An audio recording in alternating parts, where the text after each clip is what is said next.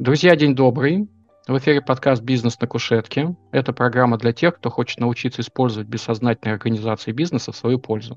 Вместе с гостями мы смотрим на групповую корпоративную динамику через призму психологии и пытаемся найти достаточно хорошие инструменты для развития и роста. С вами я, ведущий подкаста Александр Селяев. Вы слушаете третий сезон, эпизод под номером 10. Сегодня мы говорим о предпринимательстве и психологии. У меня в гостях Анна Герман, совладелец и директор агрохолдинга Дары Малиновки и группы компании Дельта, а также фасилитатор метода открытого диалога и осознанного партнерства. Анна, здравствуй. Здравствуй. Давай начнем с такого вопроса. У тебя в идентичности я увидел серийный предприниматель. Ну и, собственно, предприниматель, серийный предприниматель, интересная такая тема. Можешь поделиться, что в твоем опыте является серийным предпринимательством и как люди туда попадают? Ну, э, это мое, я поделюсь своим представлением об этом. Для меня предприниматели как художники. Это такие люди, которые очень чувствительны к тому, что происходит сейчас в обществе, какие в обществе э, сейчас есть запросы, какие-то потребности. И если художник это выражает в своем искусстве на картине в виде каких-то эмоциональных там или фигуры, то предприниматель, он создает условия для того, чтобы эти потребности закрывались появились. И серийные предприниматели – это такие удивительные люди, которые видят не одну потребность, а они чувствуют, что и это сейчас нужно людям, вот в этой сфере, и в этой сфере нужно людям. И у них есть видение, силы, желание, а там уже следом находятся и возможности для реализации этого. То есть они вот так вот структурируют, преображают пространство для того, чтобы люди, живущие в обществе, сообществе, могли закрывать свои потребности как они вот становятся, как их вот подталкивают, что их провоцирует? Мне кажется, это вопрос, знаешь, такой врожденный. Вот и что их провоцирует, наверное, невозможно. Ну, если человек видит и чувствует, то как будто невозможно этого не сделать. Это такое, мне кажется, свойство психики у человека. Не могу этого не делать. Ну, знаешь, как если на уровне метафоры говорить, если кто-то видит, что разбитое окошко, ну, кто-то может жить с этим разбитым окном, и оно как-то никак его чувства не задевает, не мотивирует. А кто-то не может. Кто-то пойдет искать окно, кто-то пойдет делать окно, менять окно, потому что у него есть образ результата, и он верит в то, что так будет лучше. Mm. Художники, которые ремонтируют и потом рисуют на этих окнах? Ну, художники, почему, знаешь, как говорить, а почему художники стали художниками? Ну, потому что есть люди, которые не могут не рисовать. Вот у них накапливается накапливается какой-то энергетический потенциал, и они его выражают вот таким средством на холсте или в скульптурах. Да? Предприниматель, у него тоже накапливается внутри вот эта энергия, и он ее проявляет через такие действия. Как у тебя это получилось? Ну, то есть вот серийный предприниматель, ты не можешь не быть серийным предпринимателем. У тебя это прям с детства? Ты там с садика начала продавать карамельки или вот что? Как это было? Нет, у меня по-другому. Ну, надо очень важно сказать, что у нас бизнесы вместе с мужем. И у нас с ним разные компетенции. И мы вместе смотрели, где-то я видела возможности, где-то он видел возможности. И мы вместе эти возможности подхватывали, реализовывали. А потом как бы оно как будто бы стало прилипать. Ты видишь, что и в этой сфере можно что-то сделать, ух ты, и в этой можно сфере сделать, и как-то жизнь принесла еще какую-то возможность. И поэтому у меня это никогда не было просчитано. Если от ума, я никогда не знала, чем я буду заниматься. У меня никогда не было идеи вот так вот, ой, а займусь-ка я агробизнесом. Такого никогда не было. Я об этом не думала, но как-то так вышло, что жизнь показала, вот принесла такую возможность, обозначила эту возможность, возможность. И я просто приняла решение, что да, почему и нет. У меня есть силы, у меня есть желание, я вижу, какой вклад я могу в это внести, я займусь этим делом. Слушай, интересный подход. Ну, во-первых, то, что есть пара мужское и женское, а, которые да. наверняка видят разные возможности. Да. И один другого под поддерживает. Ну, то есть, действительно, партнерство и плечо рядом, оно помогает а, и смелость приобрести, и преодолеть какие-то вещи. Да. И очень интересно, что у вас это в семье а, действительно объединилось. Да, я вообще такой человек, что я вижу силу коллективного. Для меня коллективное всегда чище и сильнее, чем индивидуальное. Чище, что ты имеешь в виду? Чище, э, ну вот в принятии решений. Когда нужно принимать решение, я могу посмотреть и вот исходя из своего какого-то предыдущего опыта, из страха, да, или из сомнений сказать, нет, нет, нет, здесь нет никаких возможностей, не стоит туда идти. А рядом, там, может, может быть супруг, могут быть коллеги, говорят, а мы видим, нет, здесь все нормально, дорога чистая, у нас достаточно ресурса, силы есть, мы это сделаем. И вот чистота принятия решений, когда собирается несколько мнений, несколько видений, вот для меня она более, эта дорога более широкая. Любопытно, то есть мы не видим свои белые пятна, а другие видят возможности, мы объединяемся, и, соответственно, чистота – это именно вот эта прозрачность, да. что у нас может получиться. Да, потому что я могу верить в, в нет, потому что в то, что нет, это не получится, опираясь на свой опыт, но всегда рада, когда есть рядом люди, говорят, почему нет? Да. Хороший и... подход, почему нет? Ты упомянул про агропромышленность, и мы с тобой вначале обсуждали, что я вообще, когда планировал встречу, у меня тоже был этот вопрос. Для меня вот эта вот агропромышленность, посадки масштабные, вот это, это связано вот на тракторе, там, парнишка весь день что-то там пашет, что-то собирает. Я понимаю внутренне, что, наверное, с, с тех пор, как я видел последние вот эти фильмы, картины про советское время, что-то поменялось. И ты упомянула, что сейчас это высокотехнологическая, высококультурная область, а, за которой может быть даже будущее, потому что ну, еды на планете перестает хватать. Много кушают, мало работают. И мне, мне интересно, вот а, можешь поделиться, как это сейчас выглядит, вот агропромышленность. Я не знаю, насколько это возможно вообще там в пару как минут уложить. Да. Вот человеку, который живет еще советскими вот этими тракторами, может быть, ты поделишься, куда мы выросли? Я поделюсь. Я даже вот с точки зрения психологии мне здесь интересно наблюдать потому что технологии сейчас опережают рост нашего сознания. Настолько мы технологически уже растем быстрее, чем наша инертность изменений да, в сознании успевает догонять, синхронизироваться с этими возможностями. Картинка такая есть, где сначала обезьяна, потом обезьяна такая с палкой, да, тык-тык-тык. Потом и человек, а потом человек, человек возле компьютера. Компьютером, да. Так вот, такое ощущение, что относительно сельского хозяйства, как вот обезьянка с палкой была там, да, как будто бы ничего не изменилось. То есть наше сознание, оно так и осталось там в колхозах где-то. Я думаю, что это связано с нашим каким-то еще генетическим кодом, да, это все-таки такая большая была, ой, как назвать-то? Ну, у нас была агрокультурная страна, Важ, в которой... Часть, да, нашей жизни, и она была вот такой. И у людей клетки ассоциируется с тем, что работать в поле это тяжело. Встречала много людей, которые говорили, я всю жизнь мечтала работать агрономом или мечтала работать на земле, но мне бабушка говорила, не ходи не туда, лезь, не лезь. тяжело, да, и детей прям говорили, будешь не будешь учиться, пойдешь работать в поле. вот. Потому что тогда это действительно было возможно так. Ну, Тяжело, но я вспоминаю, ты, ты от зари до зари. Ну, раньше и на телегах ездили. Потому что есть люди, которые технологии разрабатывают, современную технику делают, там комбайнирование это уже совсем другое комбайнирование. Это не жарко, пыльно, и трясет, а это пульт управления, как в самолете, у тебя джойстик, 21 монитор, кресло у комбайнера пневматическое, да, где там все, в общем, где для спины это уже удобно, безопасно, кондиционер. То есть легче. То есть это гораздо легче, и даже я слышу про комфорт. У меня такого кресла нет. Комфортно, да, да. Женщины могут легко управлять комбайном сейчас. И управляют? Сейчас управляют. Там даже не требуется руление потому что есть цифровое зрение, потому что есть GPS, важно просто наблюдать. А если говорить о теплицах, об овощехранилищах, то есть программы, где полив запускается с приложения телефона, нажал на кнопочку, поливает, нажал на кнопочку, не поливает, форточки открываются, проветривается, влажность регулируется. В общем, это совсем другая жизнь. Высокотехнологичная, мне даже кажется, вот такая жизнь. И, соответственно, мышление уже поменялось, и,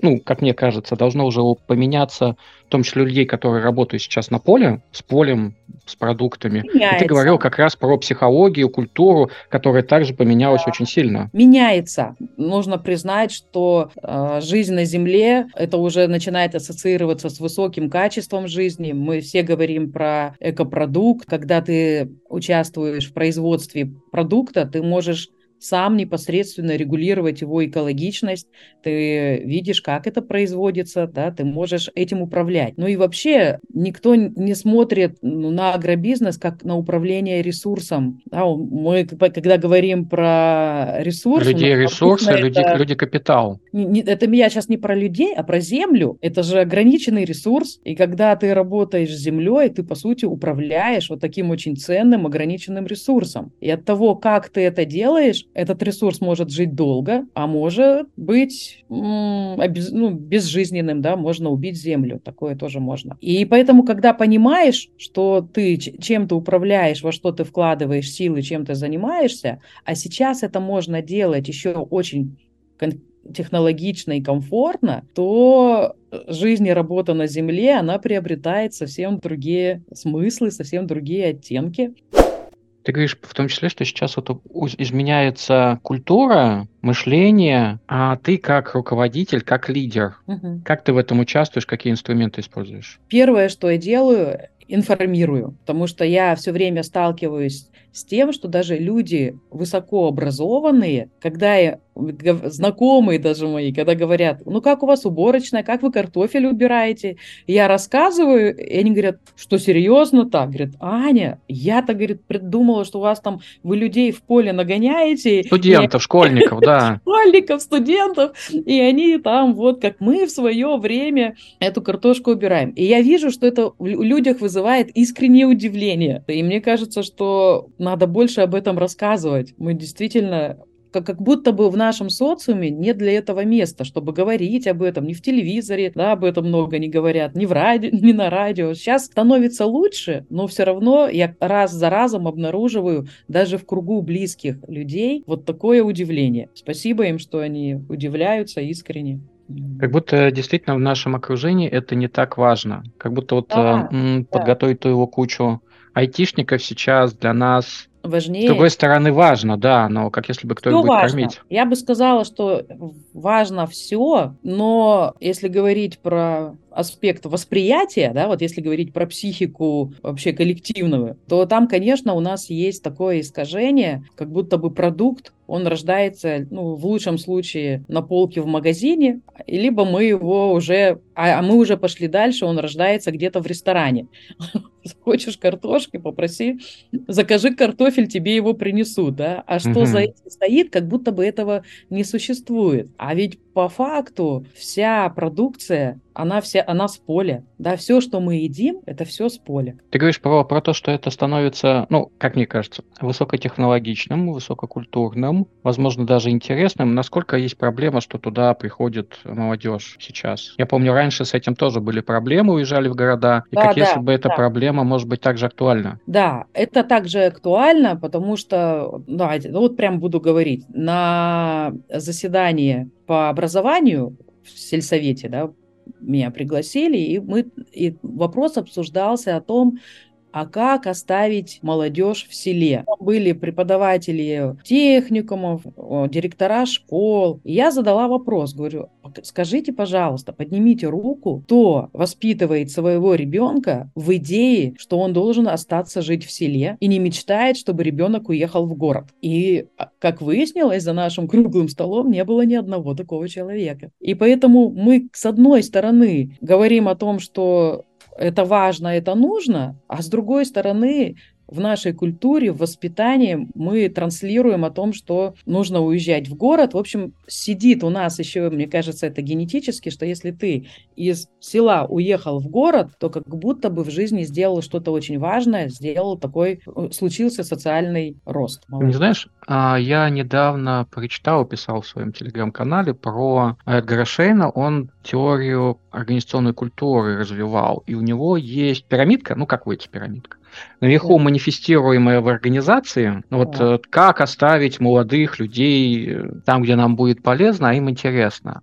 Но в самом низу есть вот эти вот бессознательные убеждения, организационные убеждения, тут культурные убеждения, что на самом-то деле успех там. Ну и, соответственно, несмотря на то, что мы там лозунги вешаем, говорим что-то, счастье в городах. Да, да. Так принято, так решили. Это вот, знаешь, для меня как раз о нашем опыте о нашем ограничивающем опыте. Как ты вот пытаешься это изменить? То есть какие у тебя инструменты для того, чтобы на это влиять? Да. Я осознаю, что сейчас Конечно, молодежи хочется комфорта, хочется красоты, хочется технологичности, там в игрушки поиграть после работы, на скейте покататься. И это пока есть в городе. То нам мешает это сделать в селе. Есть у нас овощехранилища сейчас. Вот они стоят такие беленькие, серенькие, да, а мы ведь можем с той же молодежью сделать из них арт-объекты. Мы же можем это сделать красиво, мы можем граффити это разрисовать, расписать, мы можем делать какой-то труд, просто вот стоять молча, мы можем сейчас включить колонки, музыку, мы можем по территории организации передвигаться на скейтах, на велосипедах. Ну, в общем, мы можем все атрибуты молодежной жизни внедрять в рабочие процессы. Но как если бы это тоже симптомы, как если бы это тоже фасад. За этим может стоять какое-то глубинное убеждение, почему этого не хватает. Чего не хватает? Хороший вопрос. Я бы на самом деле работал с молодежью. Мы работаем с молодежью, да. И мы сейчас что еще, какие инструменты делаем? Мы Спрашивал бы у них, я имел в виду, что я бы у них прямо спрашивал, да. ребят, что вас тянет? Да, а, Там да. массив, люди, я вот не знаю, мы, что угодно. Я вот прям расскажу, что мы, вот что мы делаем. Когда к нам приходит молодежь, а они приходят, потому что практика есть, и у нас у сотрудников есть дети молодые, где студенты, где старшеклассники. И если раньше мы, они приходили на практику, и мы давали им возможность практи просто вот как, зачем пришел на практику, вот тебе вот эта сфера, то мы переосмыслили свой подход и говорим, ребят, вы у нас теперь самые важные люди-консультанты. Пожалуйста, вот вы пришли к нам, а бывает, знаете, пришел человек на практику в бухгалтерию, а видно, что ну совсем ему не хочется это, вот вообще не хочется. Мы говорим, слушай, мы так рады, что ты пришел сюда, не хочешь в бухгалтерии сидеть? Вообще не нужно. Нам нужна твоя экспертиза. Ты можешь каждый день быть хвостиком для, у какого-то руководителя в подразделении где-то, в офисе, где угодно. Выбери сам, что тебе интересно, и давай нам обратную связь. Что тебе не хватает, что должно случиться в нашей организации, чтобы тебе хотелось здесь работать. Потому что мы действительно интересы нового поколения как будто бы не очень учитываем. Мы, у нас есть фокус на производстве, да, на выработке. Среда, она же очень важна. И я понимаю, что я, будучи уже человеком взрослым, ну, вряд ли это сама пойму. Мне нужно идти к молодежи и спрашивать у них. Но у меня есть возможность это делать. Вот. И поэтому мы стали приводить свои своих детей, старшеклассников, студентов, даже кто не связан никакими практиками, ничем, просто чтобы они были у нас на территории и давали обратную связь. Что их отталкивает, а что их притягивает. Слушай, для меня, знаешь, звучит как сказка, что для меня вообще, в моей картине мира агропромышленность — это жесткий контроль, может быть, даже микроменеджмент, а, но ровно потому, что в сжатые сроки нужно посеять, сжать, убрать, да, выставить, да, да, иначе да, там гниение и все пропадает, весь труд за, за, за весь год. И как если бы здесь должны быть инструменты а, жесткого контроля. У тебя же в моем опыте даже не в каждой организации, айтишной, демократичной, такие способы сбора вот этого коллективного бессознательного опыта присутствовали. Это то, что следует развивать и остальных компаниях. А у меня как раз представление работы в агрохолдинге очень мягкое и гибкое. Вот там вообще не может ничего быть жесткого. И мне кажется, что это как раз культура для молодежи. Там, где ты все время каждую единицу времени должен быть в состоянии открытости к изменениям и в состоянии творчества. Потому что как поведет себя земля, как поведет себя погода, как поведет себя, поведут себя растения, мы не можем это просчитывать. Там не может быть никаких жестких инструкций. Вся эффективность работы в агробизнесе, она все-таки складывается на умении взаимодействовать друг с другом. Я все время в обучении таким инструментом, потому что этого не хватает в агробизнесе. Писать твердые инструкции, делать производственные планы, следить следить за их исполнением, это очень просто. Поспорил, на самом деле, что это прям очень просто. Но как если бы это проще, это чем работать с людьми. Это просто потому, что ты можешь, можешь на это влиять. Но ты не можешь влиять на погоду, понимаешь? Если у тебя идет дождь, а техника в дождь выходить в поле не может, а у тебя есть три недели на уборку урожая, какой производственный план? Ты хоть какой производственный план сделай, как ты его будешь выполнять? Не это становится важным. Важно становится совсем другое. Важно искать новые способы реализации этого плана. Да? Нужно, нужно включить вот эту гибкость. И плюс очень важно учиться так с друг другом взаимодействовать, а в уборке урожая э, там и служба логистики, и служба сельскохозяйственного производства, там и бухгалтерия, и служба качества, и кого только нет, да, там семь функциональных подразделений сотрудничают вместе. И вот там очень важно уметь управлять своим вниманием и управлять своей энергией. Когда решаешь сложную задачу, ну, мы себе ставим такую задачу, вот этого очень бережного отношения к своей энергии, потому что можно фокус внимания и все силы дать на движение к цели получения желаемого результата, а можно начинать ее расплескивать на споры, на сопротивление, а что я, а почему они. Слушай, это мне знаешь, что напоминает? Я же как агент изменений в одном из банков работаю как раз тем, чтобы люди переходили из одной парадигмы в другую. И ты сейчас говоришь о том, что у вас каждый год это происходит, то есть вам необходимо креативно подходить к тому, чтобы менять планы, ну, адаптироваться. Как не уйти в доказательство собственной правоты, как не попасть в ловушки своих ограничений, а преодолевая их совместно, двигаясь к достижению желаемого результата. Как? Как? Вот, вот мы как раз открытый диалог, метод открытого диалога нам в этом очень сильно помогает. Как он выглядит, как чтобы... Он, я сейчас расскажу. Это мы собираемся коллективом, собираются руководители. Ну, я собираюсь с руководителями, да, с высшего звена. 10 человек, 10, 12, у кого было время, кто смог сегодня прийти мы собираемся, и мы формируем общую цель, формируем договоренности на работу в этой группе. И дальше ну, мы тренируемся держать фокус внимания на этой цели и учимся соблюдать договоренности. Этих два главных действия мы тренируем. Как это происходит? Собрались, сказали, ребят, ну какая у нас общая цель? Давайте, у нас сегодня там на группу общая цель. Нам нужно отгрузить 3000 тонн зерна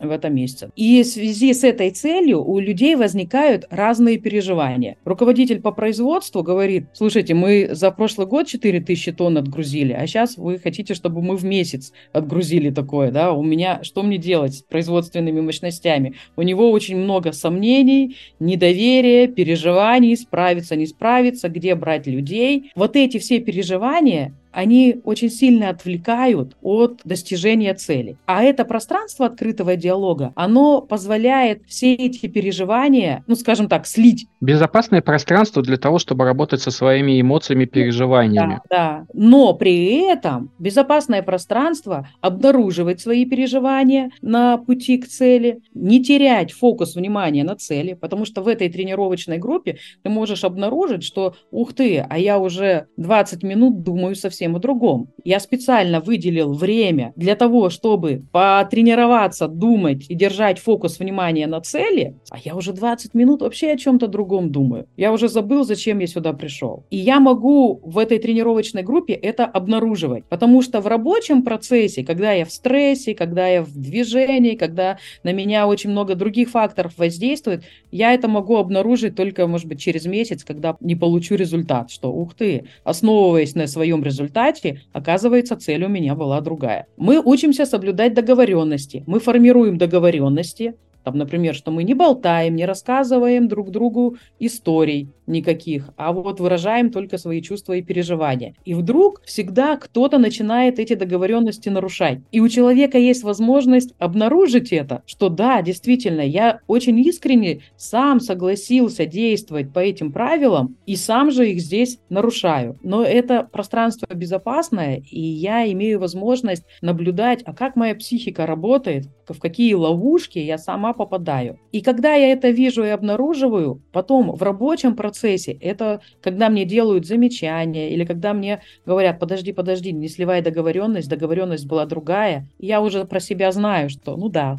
такое может быть, и это я уже воспринимаю не как, что вы мне здесь э, меня учите, а я эти слова, коллеги, воспринимаю как поддержку с благодарностью, о, спасибо, что вернул меня в нужное русло. Вот мы этому прям учимся, потому что это не рождается само собой. У нас ни в школе, ни в университетах, да, нет таких мест, где бы мы могли этому учиться. И очень важную роль играет э, эта практика еще с тем, что у человека есть возможность признавать свои ограничения. Мы решаем сложные задачи, очень сложно. Мы порой сами сидим и говорим, что делать-то будем? Знаете, как в мультике не знаю. И вот, и мы это признаем, что мы сейчас не знаем, я не знаю, главный инженер не знает, да, руководитель сельхозпроизводства не знает.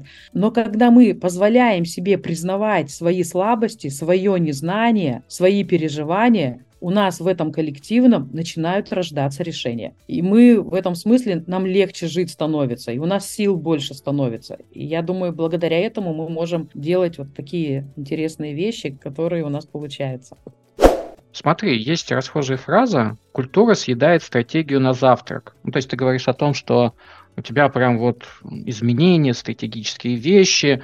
Есть ли что-то, что твою стратегию подкусывает. С точки зрения культуры или вообще? В фразе про культуру, но, возможно, все равно что-то появляется, и, мы понимаем, что это все равно идет из культуры, да. из людей.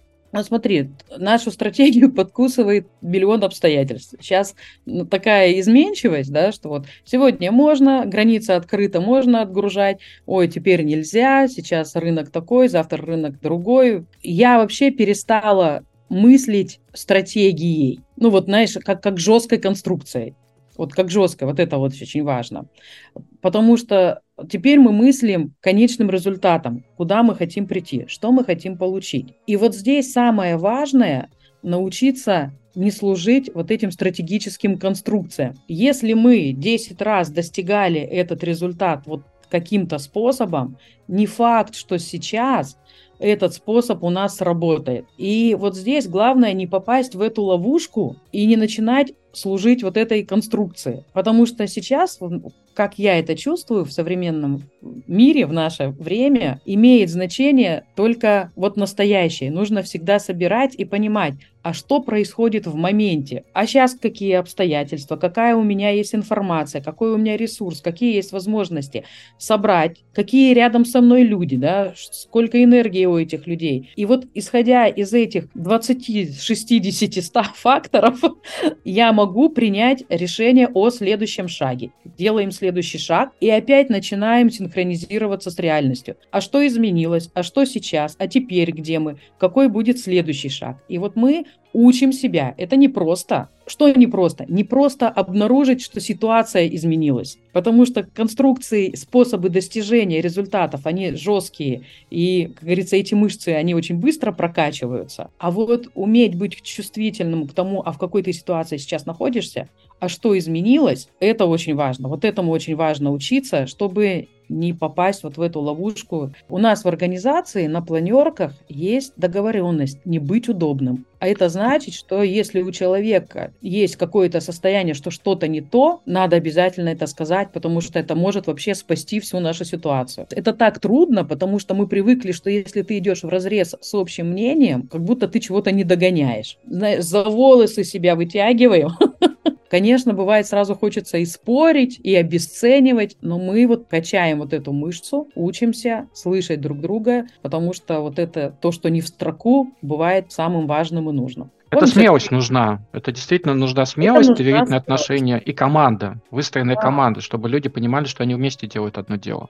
одну и цель. Вот про, про психологию, если говорить, бывает у человека есть очень хорошее видение и понимание, что сейчас происходит и что мы сейчас не принимаем решения какие-то не очень корректные, но не хватает смелости, не хватает сил сказать об этом. И я понимаю, что никакие мои управленческие навыки этот вопрос не решат.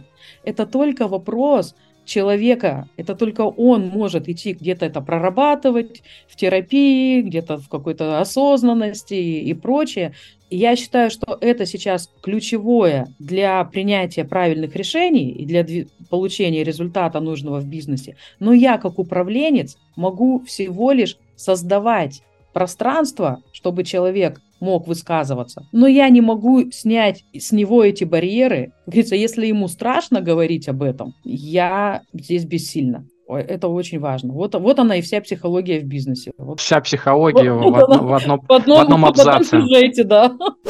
Хулиганские блиц-опросы, я их недавно вел. Отвечать нужно быстро, почти первое, что я приходит в голову. Да, быстро А мы попробуем. Окей, давай. А, если бы ты могла нарисовать агропредпринимателя как несуществующее сказочное животное, на что бы это было похоже? У меня солнышко сразу рисуется, что-то... Это не животное, конечно, да? Ну, можно глазки нарисовать и лапы. Но это очень большое, теплое, светлое такое. Если бы ты была ну, поскольку мы сегодня про предпринимателей все-таки говорили, если бы ты была не предпринимателем и не психологом, то кем бы ты была? Я была музыкантом. Я всю жизнь учусь играть на рояле, так и до сих пор и не научилась, но время просто не хватает. Но ага.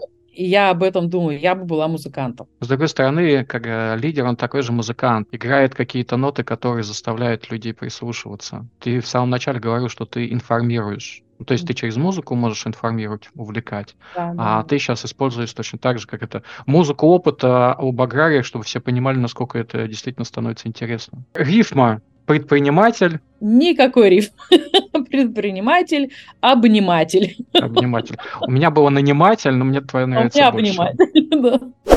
Топ-5 вредных советов для начинающего, может быть, даже серийного предпринимателя по версии Анны Герман. Какие бы они были? Первый вредный совет – хочу заработать много денег. Ну, то есть хотеть заработать много денег. Да, вот много... ну, и идти в предпринимательство из идеи, только из идеи, да, вот только из идеи мне, мне нужны деньги. То есть идти из идеи дефицита. Интересный вредный совет. Второй вредный совет – я могу все сам. Я самый умный, я все знаю, что вы меня здесь учите. Третий вредный совет – это разделить свою жизнь на работу и жизнь вот у меня есть время для работы, а вот у меня есть время для жизни. Вот это сразу, как говорится, это очень вредный совет. Помните, что есть время для работы, а есть время для жизни. Как будто бы работа это вообще к жизни не имеет никакого отношения. Четвертый вредный совет. Я всегда прав. Я всегда прав. Никогда не ошибаюсь, и все, кто я со мной... Я всегда прав, да. Позиция «я прав» и доказательство собственной правоты – это сразу ловушка. Пятый вредный совет – это не думайте, что есть еще что-то большее, чем вы. Не допускайте даже мысли, что жизнь так организована, что есть какие-то системы еще большего порядка, что есть еще Бог, что есть еще законы духовные. Отбросьте это все в сторону. Считайте, что все очень материально, физично, физично и и, и все линейно. Что забираешь с собой? Мы практически целый час сейчас уже общались, и, возможно, есть что-то ценное, что ты сегодня унесешь с нашего разговора. Если это? Если да, то что? Рефлексия. Я вообще считаю, что сама по себе рефлексия это очень ценная. У нас, кстати, в организации есть группа, где мы пишем ежедневную рефлексию. Кто это какой-то телеграм-канал, почта, это что это? В телеграм-канале группа, там есть э, руководители по желанию, есть договоренность, что мы пишем рефлексию, как прошел день, что было трудно, что было хорошо, и относимся к этому не как руководство к действию, да, там читаем, там руководитель может написать, хотел написать заявление об увольнении, и мы не разбираемся, что ты хотел уволиться, почему, там, т -т -т. мы просто понимаем, что состояние такое было, да, и вот учим себя но это еще один инструмент, который ты могла посоветовать, да, кстати. Да. А сколько там людей? А, у нас сейчас там 15 человек. Ну, ну это такая доверительная группа, закрытая группа, для, доверительная. Для руководителей, да. Возможно, у них есть для своих подразделений, для своих отделов тоже группы. Не знаю, не, уз, не узнавала, но вот я через свой это. Слушай, ну любопытный инструмент. А, возьму ну, на вооружение. Да, а уносишь ты что? Я... Что я уношу с собой? Я хочу тебя поблагодарить за внимание к этим вопросам. Я в, на, в разговоре в нашем чувствовала и видела, что то, о чем мы говорим, это очень важно. И для меня это имеет огромную ценность, да, у меня как рефлексия на, внутри такое есть и воодушевление, и уверенность, то, что это важно и нужно, потому что, мы будем говорить честно, далеко не везде это понимают и принимают. Есть организации, есть люди, да и у меня в окружении, где вот такие методы кажутся странными, непонятными, ненужными. И я очень благодарна своим руководителям, что они идут в это. Это непросто. Я знаю, что это очень непросто, да, и далеко не все в это идут, но, слава богу, их все больше, больше и больше становится. И вот как рефлексия у меня а, уверенность в том, что я делаю это нужно, что, что это важно, благодаря, Александру, вот твоей обратной связи. Я, в свою очередь, хочу также вернуть, что для, ну, также благодарность. Для меня было интересно а, увидеть реализацию тех принципов в нашей российской агро промышленной компании, о которых я слышал на Западе. То есть я даже не на всех западных компаниях видел вот эту вот глубину интервизии. Ну, они называются открытым диалогом, но тем не менее. Каналы для рефлексии, поддержка людей с э, противоположной точкой зрения. Встреча специально для того, чтобы коллективно подумать об общих проблемах. Для меня это очень ценно, что в нашей стране это есть. То, о чем я читал, что есть в каких-то других странах, в каких-то экзотических компаниях. Открытое вот это пространство а, безопасные для обсуждения и развивающиеся на, на этих принципах. Очень хороший опыт, и спасибо тебе за то, что рассказала. Второй момент. Очень два интересных инструмента я сегодня уношу. Это открытый диалог, потому что он действительно про то, чтобы в круге равных говорить об общих проблемах, общих целях, а не своей личной. То, что ну, каждый, если свою личную решает, ну, как бы, да. какой-то колодец. Второй момент — это вот этот грешный канал для рефлексии. То, что у меня была мысль, что небольшой круг равных также может в безопасной среде рефлексировать, и это будет ценно для нас. Тем более, если это в организации. Это также общее коллективное какое-то обсуждение, какая-то коллективная эмоция. За этим тоже следует, имеет да. смысл наблюдать. Вот это я с собой ношу. Спасибо большое. Всем, кто нам дослушал до конца, спасибо большое. А, сегодня был очень интересный, необычный а, выпуск. Это и про бизнес, и особенно про бизнес а, как это рефлексирующий. Анна, спасибо тебе большое. До свидания. До свидания. Спасибо всем, кто слушал нас, кто проявляет к этому интерес. Пусть у всех жизнь процветает.